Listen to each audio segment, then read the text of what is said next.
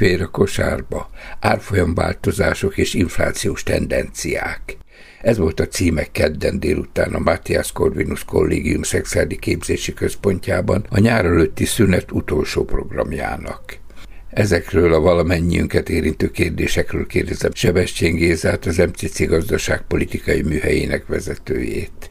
Mi okozta azt, hogy manapság szinte mindenért jóval többet kell fizetnünk, mint egy-két évvel ezelőtt?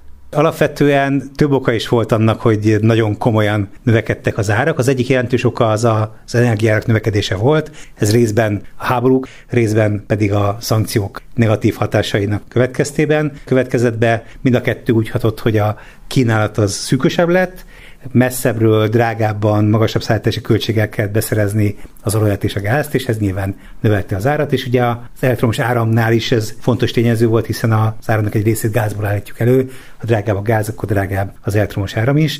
Ez volt az egyik fontos csoport. A másik lényeges tényező faktor az a nagyon durva szárasság, a száj volt, ami a tavalyi évet jellemezte.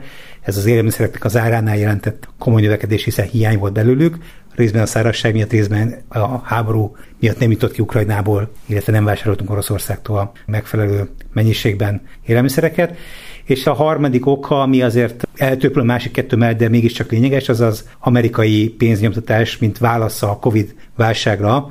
Kevesen tudják, de az USA az a koronavírus válság hatásait orvoslandó, nagyjából meg négyszerezte a pénzmennyiséget, ami nyilván kereste a helyét a világban, és megnövelte az árát nagyon sok terméknek és szolgáltatásnak. Jól gondolom, ha azt mondva, a fő ok az energia drágulása.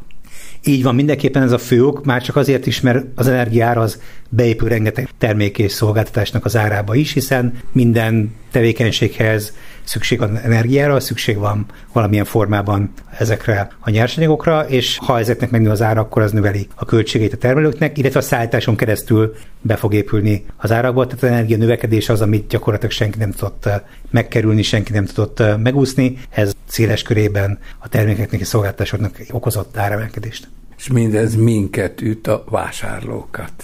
Így van, a napnak a végén sajnos nekünk kell állni a számlát, ez igaz, hiszen sokszor megnőttek a költségei a vállalatoknak is, de nem tudják, ők nem akarják ezeket a költségeket egyedül viselni, hiszen nem azért dolgoznak, hogy veszteséget halmozzanak fel, hanem azért dolgoznak, hogy nyereségesen tevékenykedhessenek. Ezért, hogyha nőnek a költségeik, ezt minden esetben tovább hárítják a fogyasztókra. Nyilván persze itt az is fontos, hogy mennyire képesek a fogyasztók ezt a költségnövekedést, vagy hát árnövekedést elviselni, és ilyen szempontból voltak különbségek egyébként szektorok között.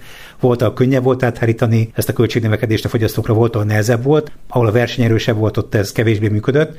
Sok kutatás volt erről, mind külföldön, mind pedig egyébként Magyarországon, többek között a Magyar Nemzeti Bank is végzett ilyen irányú kutatásokat, hogy a magyar inflációnál, mint egy nemzetközi inflációnál is, a növekedésnek egy jelentős tényezője az nem is a költségnövekedés volt, hanem a vállalati nyereségek növekedése. Tehát ilyenkor, amikor az árak elszállnak, akkor sokkal könnyebb a vállalatoknak árakat emelni, mert kevésbé veszi a fogyasztót. Eleve emelkednek az árak a boltban, nem fogja érzékelni, ez egy jogurt most 10 vagy 20 kal nőtt a múlt heti árhoz képest, sokkal könnyebben elfogadja az árnövekedést, ilyen ilyenkor sokkal könnyebben rá lehet terelni a fogyasztókra a megnövekedett költséget, vagy akár a nyereség növekedés iránti vágy miatti áremelkedést is, és ez történt, tehát a áremelkedésnek egy nagyon fontos komponens, és sokszor beszéltek mostanában egyébként a remzők arról, hogy árbér spirál volt Magyarországon, hogy a bérek növekedése miatt nőttek meg az árak, de ez nem igaz.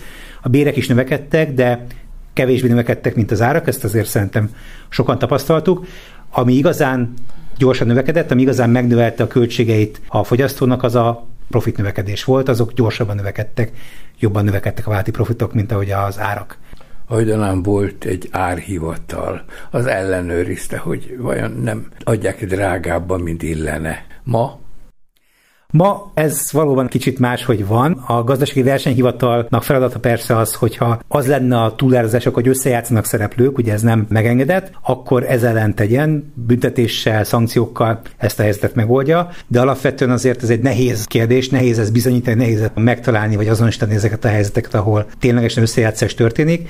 A másik oldalról viszont nagyon sokat segített részben az élelmiszer is, tehát voltak olyan termékek, amik kénytelenek voltak adott áron vagy adott ár alatt értékesíteni boltok, illetve a mostani két új intézkedés, az egyik az a kötelező akciók rendszere, ami arra kényszeríti a boltokat, hogy adott mértékű árcsökkenést adjanak 20 termékcsoportba, ami most ebben a hónapban még 10%, de aztán 15%-ra fog majd növekedni. A másik fontos lépés pedig, ami ebben a hónapban indult, ez az online árfigyelő rendszer, ami segít minket fogyasztókat abban, hogy ténylegesen lássuk azt, hogy eh, hol kedvező az ára egy terméknek.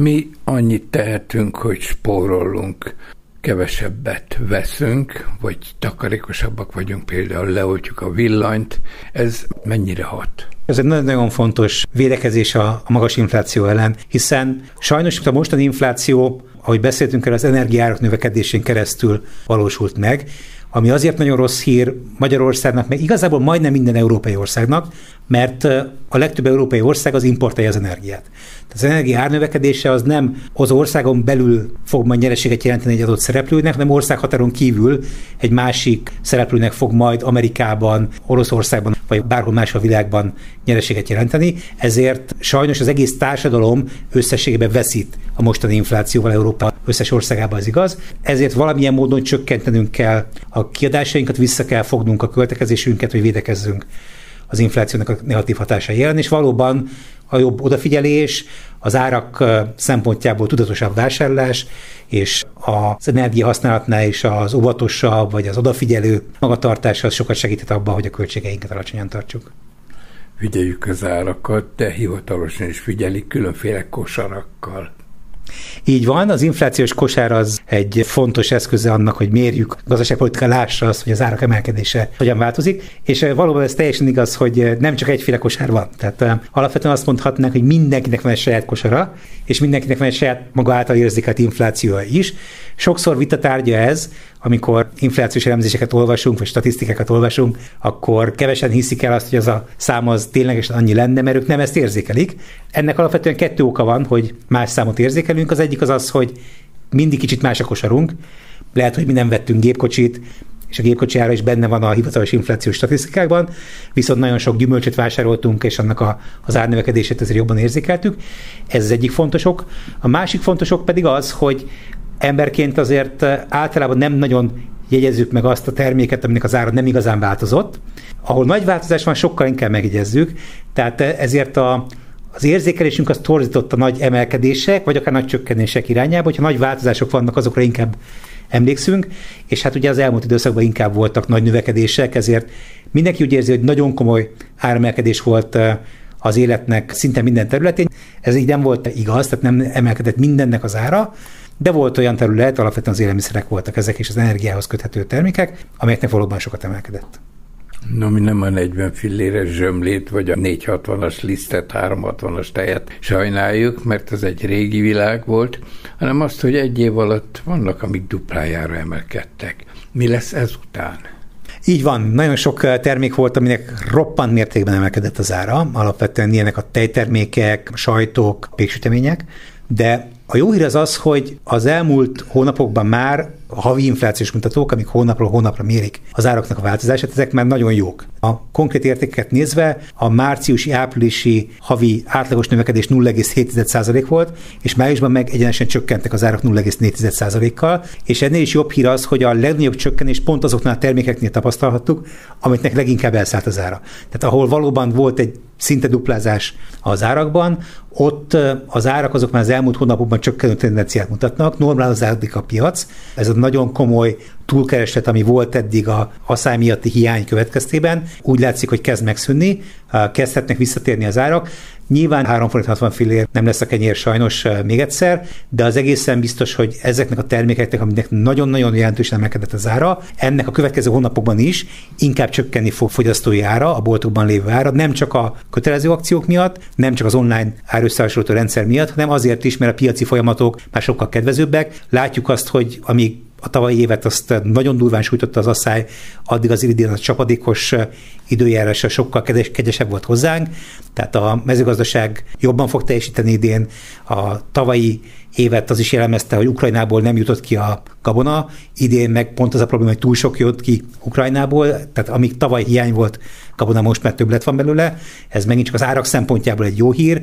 Nyilván, aki gabonát termelnek, nem biztos, hogy ez eh, annyira remek hír, hiszen az azt jelenti, hogy idén tavaly kevés volt neki, azért volt kevés a bevétele, most meg olcsón tudja eladni azért ez kevés a bevétel, de mint fogyasztó ez egy jó hír, az árakat segít lentebb tartani. Tehát alapvetően árcsökkenés lesz majd azokon a területeken, ahol leginkább elszálltak az árak, de sajnos az a nem kecsegtetetek senkit, hogy, hogy visszatérnek azok az árak, amik 2020 előtt voltak. Alapvetően mindenhol, minden országban, Magyarországon is hosszú távon az árak azok emelkednek, az emelkedő trend az meg fog maradni, de az a roppant magas, ez az extrém túlértékelt hiány miatti árak nem fognak a következő időszakban problémát okozni.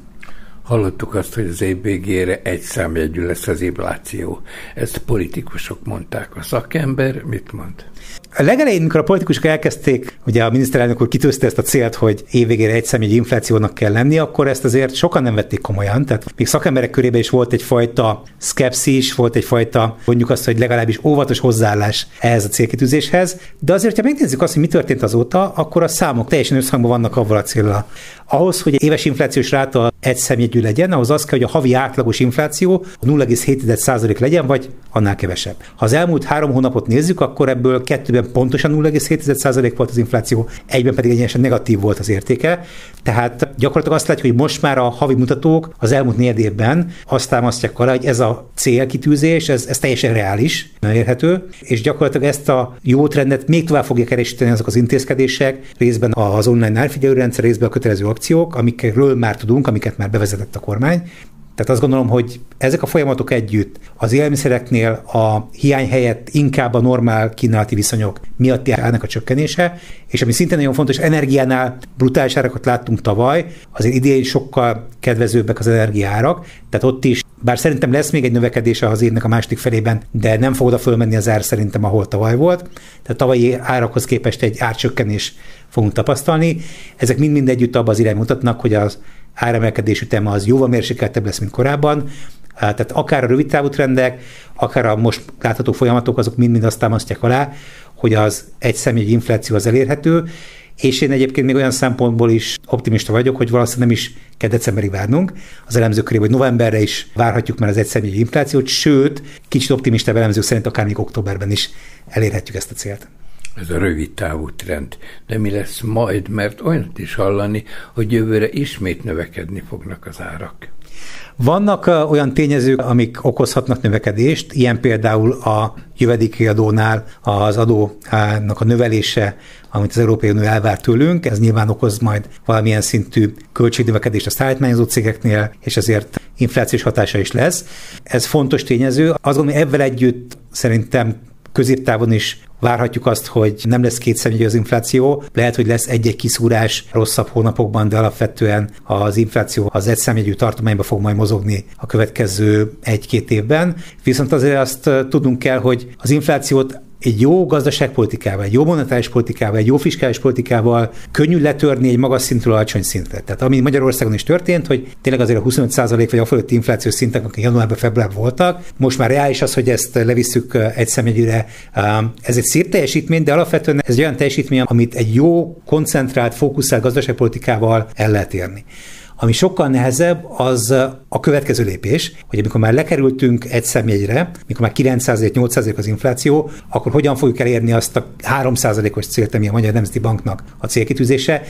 Ez egy kisebb lépésnek tűnik, számszakilag kisebb lépés is, hiszen 25-ről 9-re menni, az 16 pont, 9-ről 3-ra az csak 6% pont. Sokkal kisebb lépésnek tűnik, de, de általában... Harmada így van pontosan, tehát számszaklik ez sokkal eh, könnyebbnek tűnik, de a tapasztalatok azt mutatják, hogy ez az a lépés, ez az a lépcső, ami sokkal nehezebb, hiszen az inflációnál is van egy momentuma. Tehát, hogyha az emberek azt gondolják, hogy magasra ragad az infláció, akkor ez egy nagyon nehéz ezt a meggyőződést megváltoztatni. Én szerintem nagyon gyorsan el fogjuk érni, sokkal gyorsabban, mint ahogy a legtöbben számítunk rá a 9%-os egyszemélyű inflációt, de a 3%-os célt, vagy a, az MNB 2 és 4% között várja egész pontosan az inflációt, nem lesz nagyon könnyű menet, ehhez azért szükség lesz innovatív és erőmutató lépésekre mind a Magyar Nemzeti Bank, mind pedig a kormány részéről.